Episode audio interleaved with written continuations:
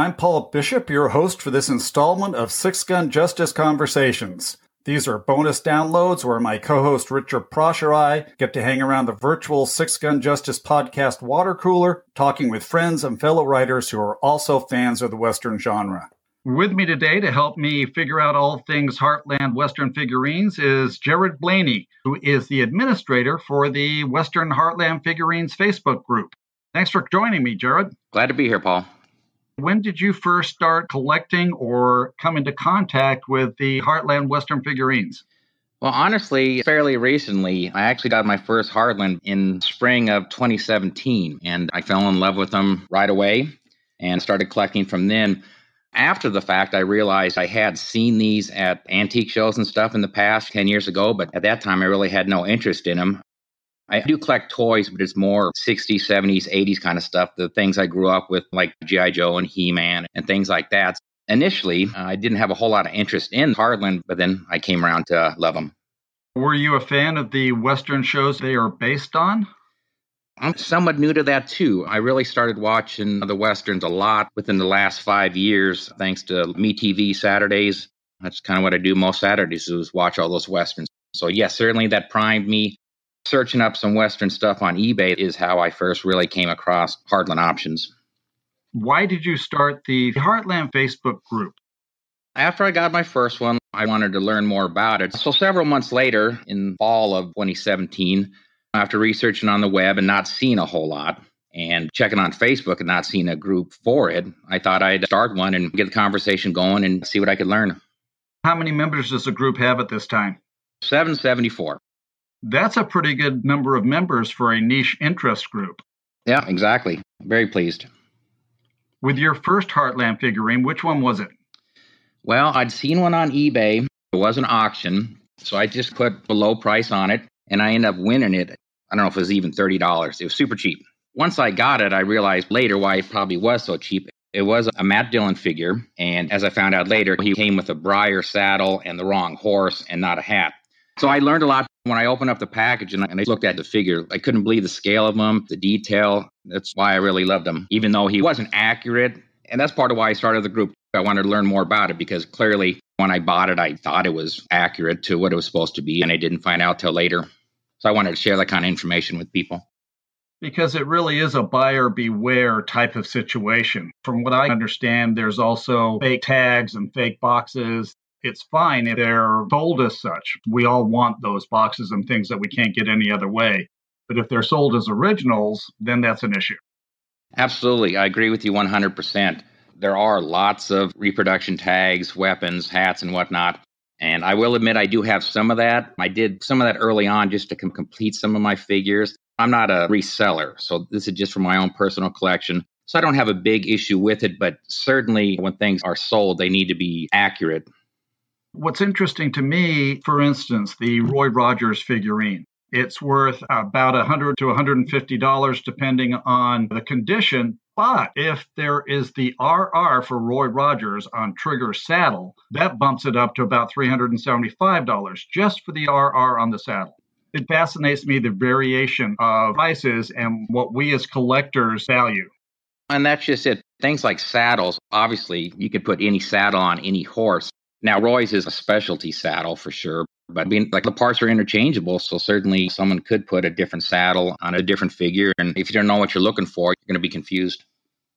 As well sculpted as they are and as detailed as they are, they're not that fragile. They're made to be played with, gently perhaps, but if you were younger, that would be part of the appeal, I think. Oh, absolutely. And I will say that's part of why when I saw them in the past, I really didn't like them because essentially they're marketed as statues. They have zero points of articulation, unlike a G.I. Joe figure where you can move his arms and legs. These are static figures.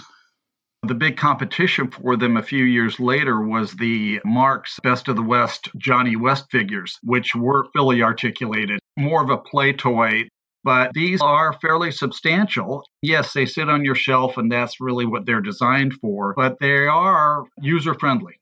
Yep, just a little imagination. It's also fascinating to me that Hartland spent the money to license so many of the actors' likenesses from the shows at the time. there's almost three dozen Western figures if you count in some of the generic ones. That sounds about right. I do find that surprising too. A lot of their licenses are for shows that only lasted one year. So they made these characters and then they're gone the next year. Even Hobie Gilman from Trackdown, it's not a well known figurine. It's not Paladin. Correct. When Hartland decided the horse and rider sets were selling well enough and decided to come out with the quote unquote gunfighter figures, Mm-hmm. They also brought back some of those characters that they had put on horseback as single standing figures, and these didn't sell as well. Why do you think that is? That's honestly a very good question because it seems counterintuitive because of all the figures, they actually do have motion in their arms. I can't explain that. I don't know if it's a cost thing or what. It doesn't make sense to me. The horse and rider figures, which are the nine inch ones, they were three ninety eight originally, and the standalone figures were $1.98. I think a lot of people like the horse as much as they like cowboy characters. No, that would certainly make a lot of sense. When they could, they would put the rider on the horse that he had in the show. Obviously, Roy Rogers is on Trigger and Dale Evans is on Buttermilk. But then there were characters like Maverick who didn't have a regular horse. Yeah. so you get this generic horse that's underneath them, but I don't really think that matters to the collectors. And that's like with Paladin, his horse in the show, he obviously has a brown horse nine times out of 10. And so at least his would be inaccurate too, I would say. But I don't know if everybody caught on to that back then. I agree. And I think the nostalgia value makes the horses even more appealing because in those shows, they tried to make the horses actually part of the characters of the show. Yeah. Trigger certainly was, and Silver on the Lone Ranger. Both of them had their own Dell comic book series. Hartland also did a third line of miniature standing figures. Is that correct? Were those just standing figures or were those also on horseback? They have little horses with them. And did the accessories like guns and hats, did they come in separate packages or did they just come when you bought the figure? They only have the little hats, and they did come with them. They came on blister cards, and then they also came in cardboard boxes. I do have a couple of them. I just had the ones that actually came in the cardboard box, but I've looked online many times at the blister card ones too. So for some reason, they came in, two options. Again, for collectors, all of that minutia makes things more valuable, more sought after. What do you think is the most sought after of the figures? Just based on production, the Johnny McKay gunfighter figure from the Lawman series, as far as I can tell, that's probably the most valuable one. Was that a limited manufacturing run because it came toward the end of the cycle? I believe so. I can't recall it exactly, but I've seen somewhere production numbers for individual figures. And as I remember, the Johnny McKay was a low run figure.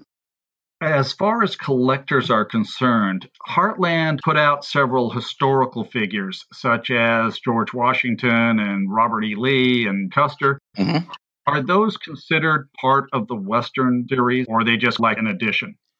I don't know what the official answer is. I don't really cover those in my group because I like more the TV Western based ones. That's probably a personal choice. They are labeled a little bit different, and it might be labeled as historical. But most of the other ones on the boxes, they will say something about a TV star, TV all star, something like that. So that would certainly distinguish them from the historical figures. Davy Crockett, Daniel Boone, Buffalo Bill, and Jim Bowie, were they actually based on the TV shows or were they just historic figures that they added in? Everything I've read about Jim Bowie is that it had nothing to do with the Scott Forbes TV show. And can't remember which one came first, Daniel Boone or Davy Crockett, but they recolored him, repackaged him into the other figure. And I'm not sure exactly why they did that, but it certainly was not affiliated with the Fess Parker show. The historical figures, Washington, Robert E. Lee, and Custer, those could be in one section. I get it. But the Davy Crockett and the Buffalo Bill and Jim Bowie and Daniel Boone, they're like in this no man's land between the official TV Western figures and the real life historical figures. Yep, correct. And do they get treated that way in the group amongst collectors? Have you noticed people tend to ignore them or want them? Certainly, I will say they don't appear much. And there was also a Sergeant Lance O'Rourke, who was a generic Mountie that was different than the Sergeant Preston figure. Yeah, and that's another one too, where they had the one and then they did change it to uh, Sergeant Preston, but the York was the first one. They just transitioned to the other one. Somehow it must have got the license. with the two Indian figures, Brave Eagle on White Cloud and Chief Thunderbird on Northwind. Brave Eagle, is that based on the television show? And Chief Thunderbird, as far as I can figure out, is just from his numerous Western movies? Yeah, Brave Eagle is based on the show with Keith Larsen. That one is a license. And as far as I understand, the Chief Thunderbird is just a generic native. Chief Thunderbird was a real person and an actor in numerous Western movies. But like you say, there's no specific reference to that being the person, or was it just a cool name that they picked up? Probably the latter, I think. And the amount of detail, for instance, in the Johnny Yuma the Rebel figurine, and also with the Steve McQueen character, Josh Randall in Wanted Dead or Alive, they really replicated their guns like they had them on the show the Rebel scattergun and Josh Randall's mare's leg, as opposed just to giving them generic weapons, which I thought was really cool. I agree. And there's not a lot of the vintage ones. So many you see listed are reproductions. Based on the size, obviously, a lot of those were lost over the years, and it's hard to replace it with just a regular rifle or something. How often do you come across a pristine boxed figure? Are they that rare? Certainly are out there. I did get one myself several years ago. I did spend a little bit more on that, but I was excited to get it because uh, honestly, they do seem to be obviously rare. I won't ask you how much you paid for it in case your wife listens to this, okay? well, it was actually part of a Christmas present. I pulled together some Christmas money and whatnot, so I was able to afford it at the time. So it's all good. Good save. Good save. Did you collect any of the sports figurines Hartland produced? No, I'm not really into those, but I do got to say those are beautiful. And I will say too, going to antique stores and stuff, I see very little Hartland out there, but I certainly do see a lot of the baseball. Sometimes I see the football. I appreciate the detail and the quality, but they're just not my interest. I'm coming from the same place. I'm interested in the Western figures. I do watch sports, but I don't have that same nostalgic tie to those players that Hartland produced. Did they do reissues of the Western figurines, or was it just the one mold? There were reissues of Roy and Dale and Earp. I think it was in the mid 90s, and I did a couple of the historical figures. It was not Hartland by then. Hartland was sold a couple times in between then. So these were issued by somebody else. And that's another interesting rabbit hole to go down is what happened with the molds of these figurines. When Hartland was sold, I think it was Stevens Company that bought them and later would sell them again at some point after a flood, everything was destroyed. Is that how you understand the story? That does sound correct, yeah. And when they did discover these molds to begin with, were they then reissued by that second company? I'm not sure the whole story behind it, I'm sorry. A lot of those reissues, you can totally tell the difference because they were painted so different than the original ones. The originals were hand painted, weren't they? Yeah, some kind of airbrush type application. It's shown up on eBay a few times. One of the painting shields that place over the figure for the one color, and the one color would still be exposed, and they could spray paint that. So I have seen that. The labor intensity that goes into these figurines at the time they were made, and to be able to mass produce them at a reasonable price, I don't think you could duplicate that today. No, absolutely not on the Facebook group, what are some of the biggest interactions and subjects that people like to talk about? The most part, I think people just like to share their collections. There's collections both large and small, and that's what I enjoy doing too. How many complete collections are out there that you know about? Are there any?